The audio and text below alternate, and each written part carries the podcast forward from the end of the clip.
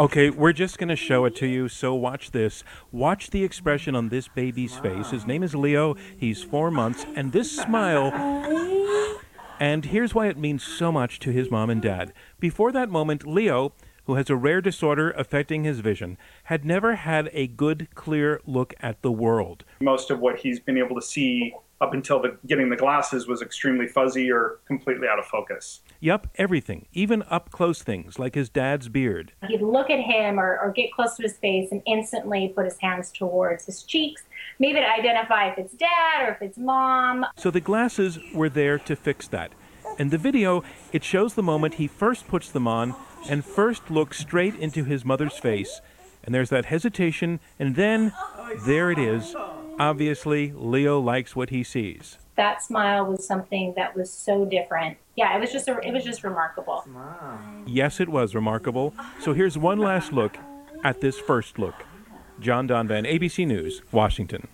I have to tell you, the hardest part of preparing this message was deciding which video to show you of children seeing for the first time with eyeglasses. There are dozens of those um, on YouTube, and every one of them gives you goosebumps because you can see on those kids' faces how amazed they are to see with clarity what had always before been blurry. There's this uninhibited joy in the kids and in their parents when suddenly everything becomes clear and vivid. Well, today we're going to study a passage of Scripture that I hope will have the same effect on us that a first pair of eyeglasses has on kids with vision problems, because we too have a vision problem. Only our blindness is in the spiritual realm. We're as unaware of it as a child is who has never seen clearly. But the fact is that in and of ourselves, we are incapable of seeing clearly how to get to heaven. Ask any random person who believes in the possibility of life after death what it takes to live forever in heaven, and you are likely to get a fuzzy answer. That person may well venture a guess, and chances are their guess will be similar to most other people's guesses. But this passage is going to give us eyes to see that most people guess wrong. And if there's any question to which you don't want to have the wrong answer, it's this one What must we do to live forever? How, what do we have to do to make sure that we end up in heaven? I can tell you with confidence that if you will let this passage correct your vision, you will walk out of church today with perfect clarity about life after death. If you already have eternal life, you will see why. And if you don't have it, you will see exactly how to get it. The passage is Ephesians chapter 2, verses 1 through 10. If you have a Bible, that's what you need to open it up to. Ephesians chapter 2. If you have a, the, the White Pine app, you can use that, and the passage is right there on the Bible tab. Or if you'd like to, you can just uh, read the text on the screen. It's all going to be up here today. But what you need to understand about this passage is that in it, the Apostle Paul is writing to those who already have eternal life but not all of them are clear about how they got it.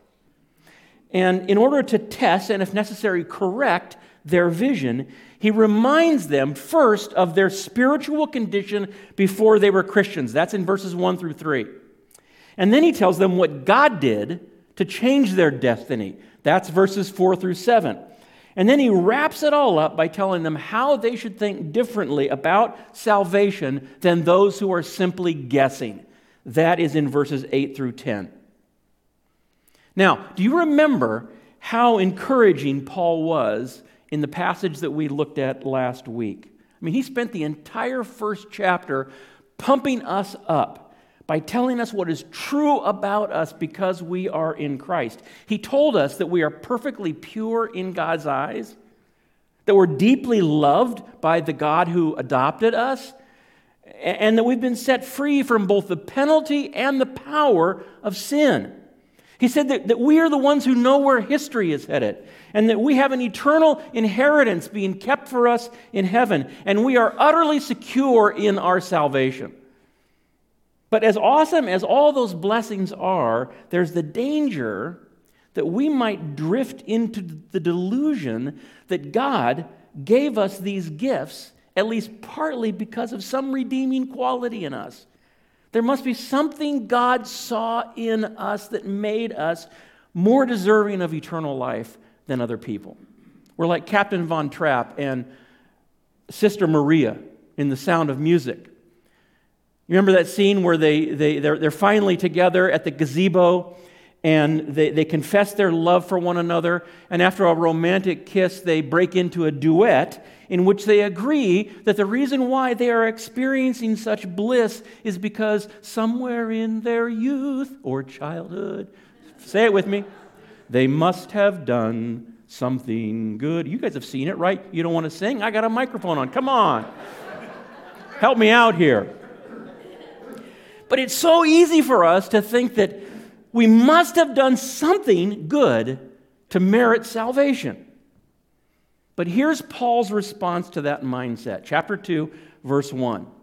As for you, you were dead in your transgressions and sins, in which you used to live when you followed the ways of this world and of the ruler of the kingdom of the air, the Spirit who is now at work in those who are disobedient all of us also lived among them at one time, gratifying the cravings of our flesh and following its desires and thoughts.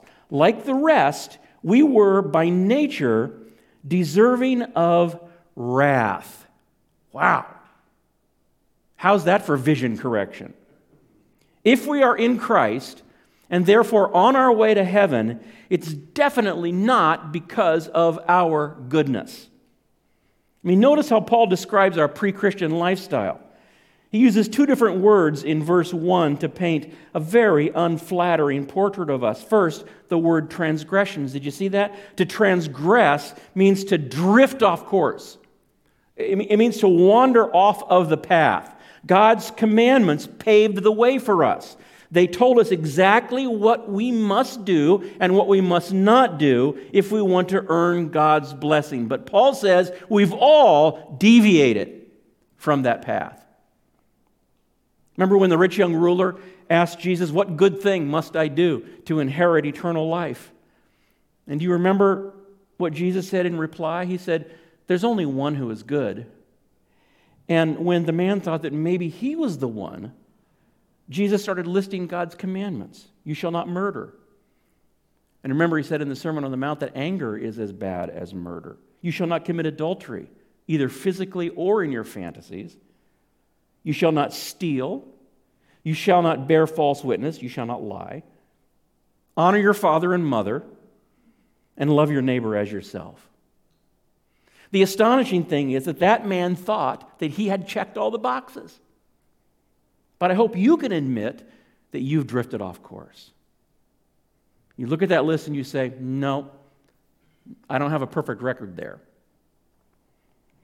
The other word that Paul used is the word sins. You were dead in your transgressions and sins. Sin is an archery term, it means to miss the bullseye. And what's the bullseye? Well, Jesus said, Be perfect as your heavenly Father is perfect. How many of us shoot that straight? None of us does. To use the word that Paul uses in verse 2, we are all disobedient. Verse 3 says, All of us also lived among them at one time. Among whom? Among the disobedient. We've all sinned. We've all transgressed God's law. Why? Well, it's because we've been irresistibly influenced by three powerful forces that are all opposed to God. First, Paul mentions the world in verse 2. He says, In which you used to live when you followed the ways of this world. In this world, you can either swim with the current or you can swim against it. And if you take the path of least resistance, you are going to drift away from God. Because the current is engineered by the devil. 1 John 5 says that the whole world is under the control of the evil one. And Paul says in verse 2 that we followed the ruler of the kingdom of the air. That is, the one who controls invisible demonic forces. And that ruler is the spirit who is now at work in those who are disobedient. I am struck by that statement. I mean, I know that now I have the Holy Spirit in me. He's leading me, He's empowering me. But Paul says before you were a Christian, you had a different spirit doing that. The devil himself was leading you and energizing you to disobey God. So, I mean, you got a problem here because first he rigged the system, and then he came to actually change the way that we behave, to, to, to influence the way that we behave. And then in verse 3, Paul adds to the list of evil influencers our flesh, that part of us that even now, to this day, is anti God. I mean, even as Christians, we fight an inner battle between the conflicting desires of the flesh and the spirit. But before we were Christians, there was no real battle. The flesh always won because it was basically unopposed. We didn't have the Spirit of God in us. And so it was natural for us, again, to use Paul's words, to gratify the cravings of our flesh and to follow its desires and thoughts. What does it look like to, to gratify the desires and thoughts of the flesh? Well, in Galatians 5, Paul lists 15 different works of the flesh sexual immorality. That's any sexual behavior outside the bonds of a marriage between a man and a woman. Everything that doesn't fit that is sexual immorality. Impurity and debauchery, that is, doing whatever feels good. Idolatry, treating as your God that which is not God. And witchcraft, which in the original language is the casting of spells and the use of drugs. Hatred, discord, jealousy, fits of rage, selfish ambition, dissensions, factions, and envy drunkenness, orgies, and the like. These are the kinds of things that you and I did when the devil, the world, and our flesh ganged up on us. You might say, like the rich young ruler said to Jesus, Well, I've never done any of those things. Well, bad news. Even if we can somehow win at whack a mole and keep all those impulses under control, our flesh develops an ugly attitude that makes us as guilty as everyone else pride. In Philippians 3, Paul said, If someone else thinks they have reasons to put confidence in the flesh, I have more. Circumcised on the eighth day, of the people of Israel, of the tribe of Benjamin, a Hebrew of Hebrews, in regard to the law, a Pharisee, as for zeal, persecuting the church, as for righteousness based on the law of faultness. So we don't relate to a lot of that stuff, but if you lived at his time as a Jew, you would say, man, that's quite a resume.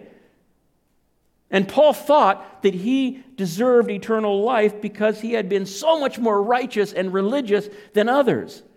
But his pride was just another flavor of sin. All of us chose to transgress, to sin, to disobey. And because of that, Paul says in verse 1 we were dead. Not dead physically, but dead spiritually. John MacArthur says that people apart from God are spiritual zombies, the walking dead who do not know they are dead. Death is the condition of those who are cut off from the source of life, God. And because our sins offended his holiness, we were cut off from him. We were spiritually dead. And according to verse 3, we were destined for God's wrath. What a strong word that is. It doesn't just mean punishment, it means punishment fueled by anger. It can be translated fury. God is so holy that our sins infuriate him. We deserve the wrath of God that is coming on the disobedient. That's our condition outside of Christ. But that's the word in verse 4 where Paul pivots from our predicament to God's intervention. But because of his great love for us, God, who is rich in mercy, made us alive with Christ even when we were dead in transgressions. It is by grace you have been saved. And God raised us up with Christ and seated us with him in the heavenly realms in Christ Jesus, in order that in the coming ages he might show the incomparable riches of his grace expressed in his kindness to us in Christ Jesus. Whew. As soon as Paul stops talking about us and starts talking about God, his tone changes completely. He mentions three things that God has done for us. First, He has raised us from the dead. We think that's a future blessing. You know, after I die, God will raise me from the dead. No, no. No, no, you were dead. But God made you alive with Christ even when you were dead in transgressions. It's the most dramatic description of salvation in Scripture that salvation is a resurrection. We who had no spiritual pulse have been resuscitated by God. We are all Lazarus. We were in a putrid tomb until Jesus commanded us to come out. There's a scene in John 12 uh, where Jesus was the guest of honor at a meal which was enjoyed by, among others, Lazarus after he died. You can understand why a crowd gathered. People wanted to see Jesus, yes, but they also wanted to see Lazarus. What does a guy look like who used to be dead? And John didn't record anything Lazarus said at that meal, but imagine if his friends began to ask him what it was like to be raised from the dead. And he responded by saying something like this Well, let me tell you guys, it wasn't easy. But somehow I found the strength to make it back. Um, there I was laying flat on my back, all wrapped up, and suddenly I just decided, hey, I'm not going to let this happen to me. I made up my mind to come back to life. And little by little, I began to move. I just started by wiggling my toe and then pivoting my ankle, and I started to fight, fight to break free from the burial cloth, and, and, and then I rolled over on my side, and I lifted my body up, and I got up on my feet, and with all the strength I could muster, I pushed that stone away from the tomb's entrance, and I just started walking until I could feel the warmth of the sun on my face through the cloth, and I just stood there until my friends came and took the cloth off my face. Pretty impressive, huh? What would you have said if Lazarus told you how he brought himself back from the dead? Uh, you would say, uh, I believe you're giving credit to the wrong person. I'm sure that as Lazarus sat there at that meal, his heart was filled not with pride, but with gratitude and love toward Jesus, who had given him a gift that he knew he didn't deserve. Can you see that what happened to Lazarus physically is exactly what has happened to you spiritually? God raised you from the dead. And secondly, Paul says God saved us. See it there in the last part of verse 5? It's by grace you have been saved. Saved from what? Saved from God's wrath.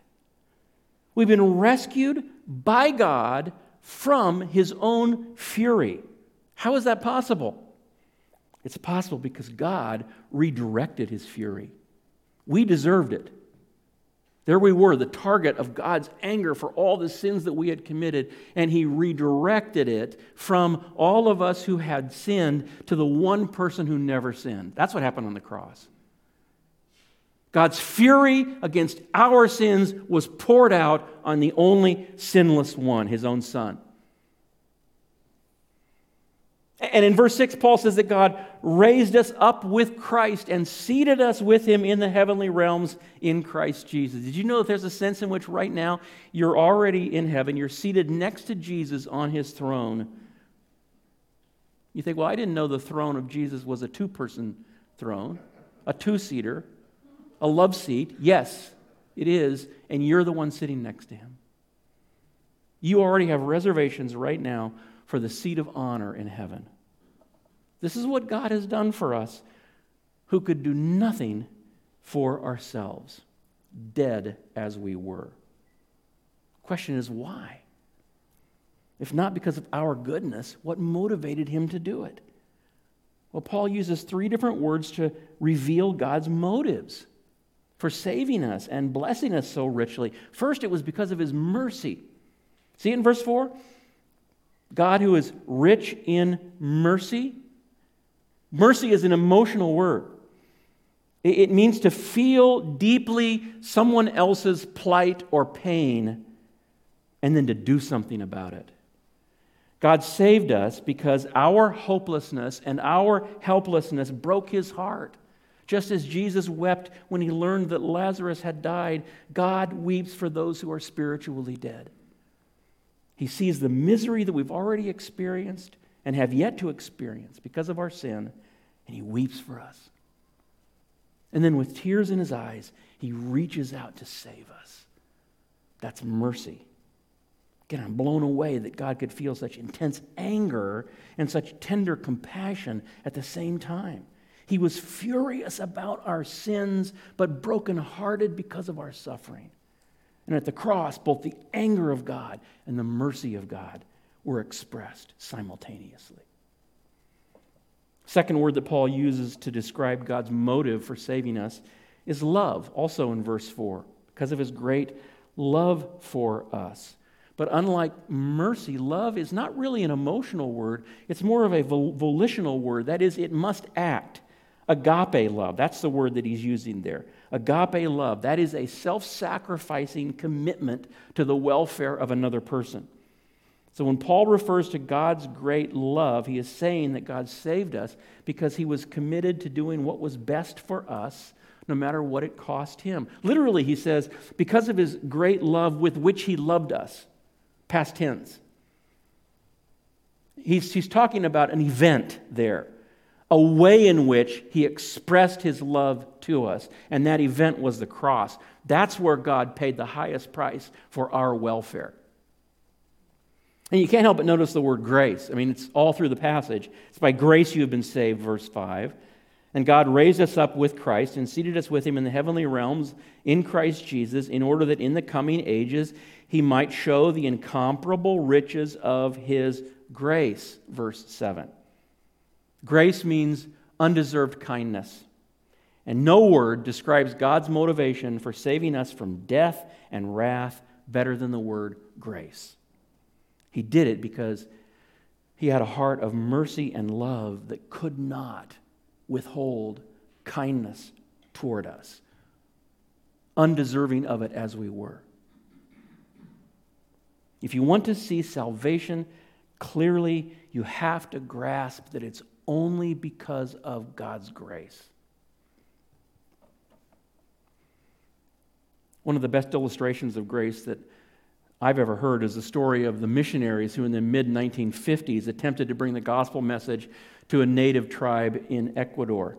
Despite the natives' reputation for killing all intruders, five men, including Jim Elliot and Nate Saint, committed their lives to bringing this tribe the message of salvation. If you've heard the story before, you know that all five men were murdered by the natives. But the most amazing part of the story is what happened after those men died.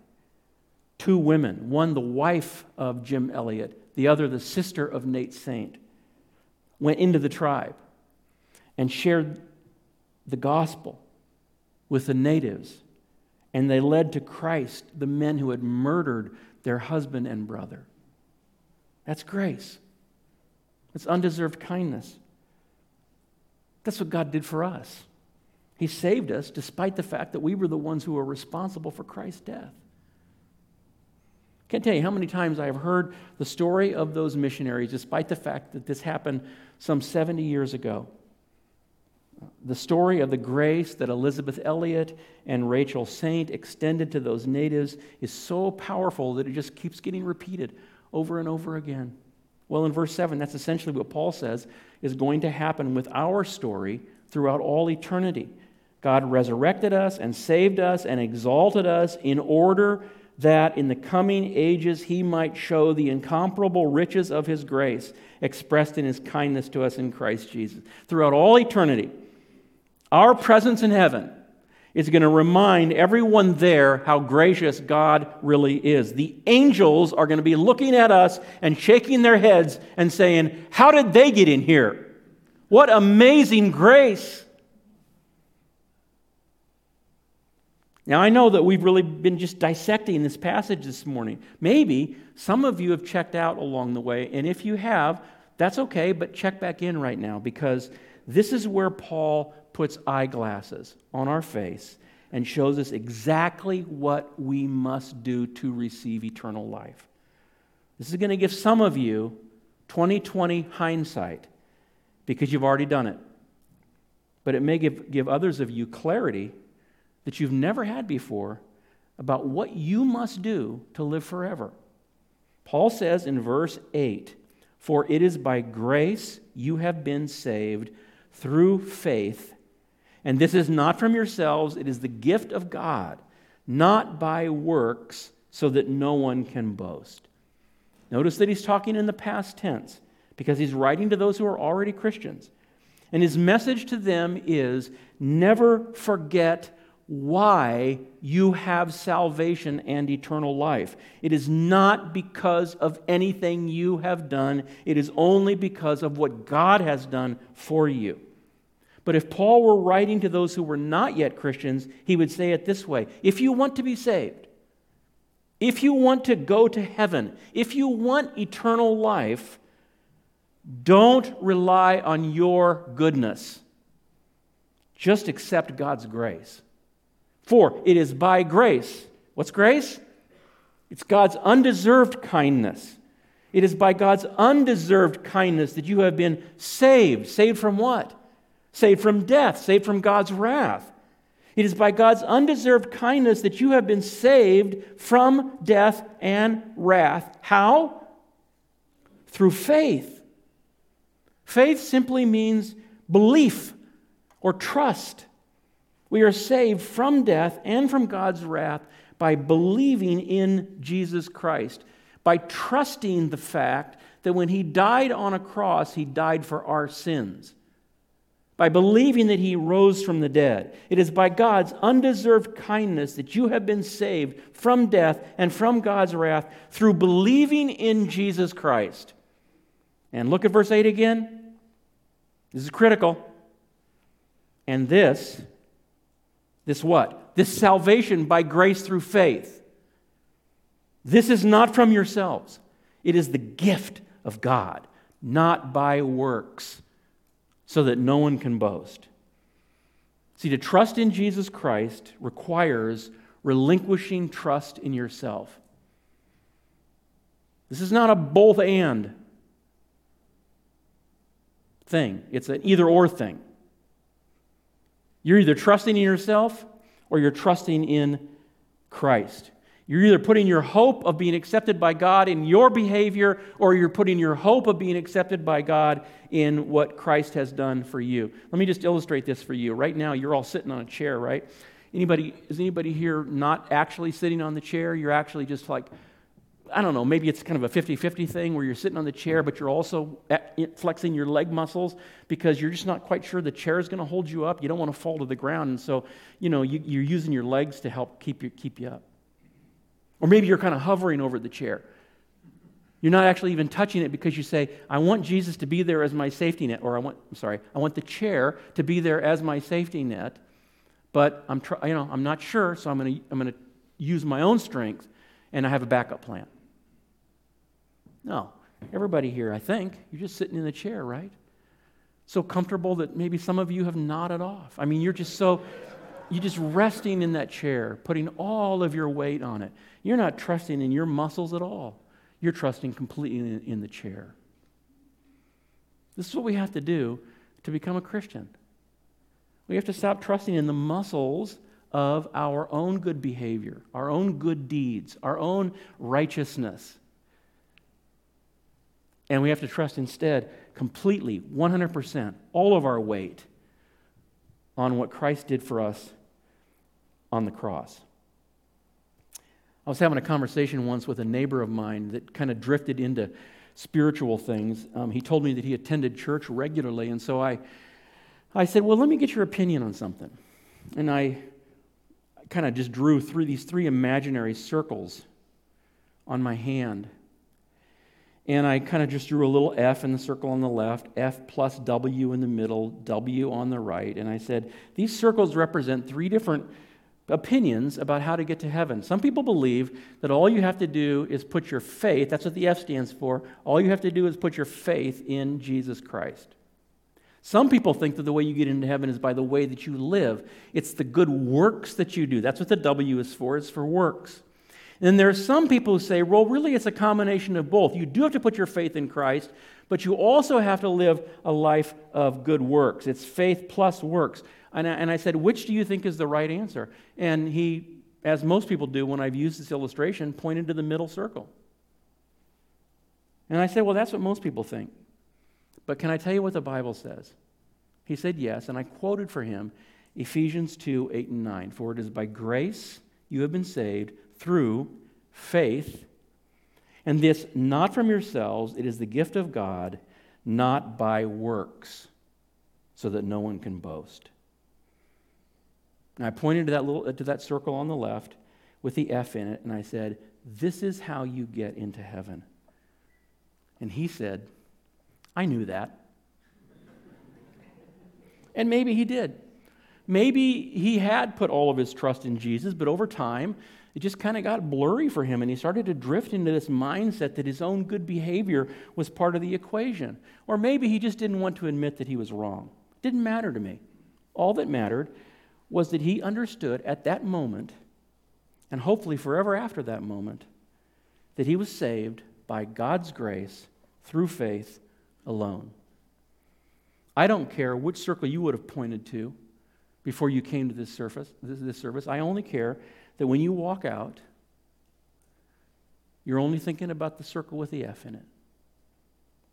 That you see clearly that eternal life is a free gift that is offered by God's grace, regardless of your unworthiness, and, and, and I care that you are trusting in Jesus to do for you what you cannot do for yourself. May you never again be fuzzy about this. Salvation is all ours through faith. Not faith plus works, faith alone. Now, the objection that I hear so often is that this implies that how we live doesn't matter. Christians can live any way they please as long as they have faith in Jesus Christ. That sounds logical, but it misses one very important truth, and that is the truth that when we believe in Christ, that when we accept God's grace, that when we abandon all of our own efforts to earn our salvation, that at that moment that we're trusting only in Jesus, He puts His own Holy Spirit inside of us, the same Spirit that energized His own life and that Spirit enables us to live the way that God wants us to live. Paul talked about it back in chapter 1, verses 13 and 14. And when that transfer happens, when the Spirit of God comes to live inside of us, for the first time in our lives, we have both the desire and the ability to do the good that God wants us to do. Before we were Christians, we were dead in transgressions and sins. We couldn't please God. But his plan was to give us salvation as a free gift, and part of that gift is the Holy Spirit, who recreates us into the people that God wants us to be. Look at how Paul describes the process in verse 10. For we are God's handiwork, created in Christ Jesus to do good works, which God prepared in advance for us to do. That completes the picture. In Christ, we become what we could never have become through our own efforts. We become God's handiwork. One translation says, We are God's work of art. Even as Christians, we are who we are by God's grace. Isn't that a great truth? So you see, this is a really humbling passage, but also a liberating one. It hurts our pride, but when pride is stripped away, we can just revel in God's grace. We can rest in what He has done for us. We can rejoice that He is the one who is transforming our lives. So let me just give you three quick practical takeaways. What do I want you to see? Three things. First, God gets all the credit for our salvation and for our good works. We must be careful to never take credit for either. Once, when Billy Graham spoke at an event, he, he was introduced by someone who compared his ministry to the ministry of Jesus Christ. And Billy Graham's first words when he came to the microphone were God will share his glory with no man. May we be just as zealous for God's glory and never again deceive ourselves into thinking that we deserve any of the credit for whatever good we do. It's all God. Second, I want you to see that no one is beyond hope. We have this tendency to think that some people are more likely to become Christians than other people are. We just look at their lives and we go, this person is a little closer to salvation than that person is over there. And sadly, that person over there is often the people that we love the most, is someone we love the most. That person's so far from God. They're never going to get saved.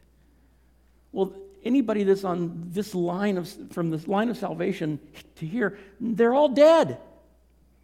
They're all equally dead. And God raises from the dead whoever he wants to raise from the dead. And so we should never lose hope that the grace of God might save those that we love. It is always too soon to stop praying for those we love who need Jesus because no one is beyond hope. And third, I want you to see that eternal life is available today. If you are not yet a Christian, you can become one in the next minute. Your whole destiny can be changed. These three circles represent a choice that you have to make. Only one's going to get you into heaven. In whom are you going to put your trust? If you choose Jesus, faith in Him alone, God, in His mercy, love, and grace, will raise you from the dead, rescue from you from His wrath, and give you a seat of honor next to Jesus in heaven. I know you don't deserve it. None of us does. And yet, this is what God offers you right now. Let's bow in prayer. I want to just extend an invitation to you. If you've never before made that commitment to stop trying to just earn your way to heaven and, and to just believe that Jesus did it all for you, would you just put your trust in Him right now? Just say to Jesus, I believe that you died for my sins and rose from the dead. I want your spirit to come into my life, to cleanse me of my past, and to, to make me the person that God wants me to be. Just say to, to Him, I believe in you, Jesus. I trust in you. Lord, those of us who have done that, may uh, I mean, uh, uh, if, if others here are like me, you know, there have been times when I thought, well, maybe, you know, maybe there is some good in me. And I, I repent of that today. I know that any good in me is just what you've done in me. We do celebrate your grace today. We commit ourselves to never again stealing the credit from you. But through all eternity, may we be among those who worship you for your amazing grace. In Jesus' name, amen.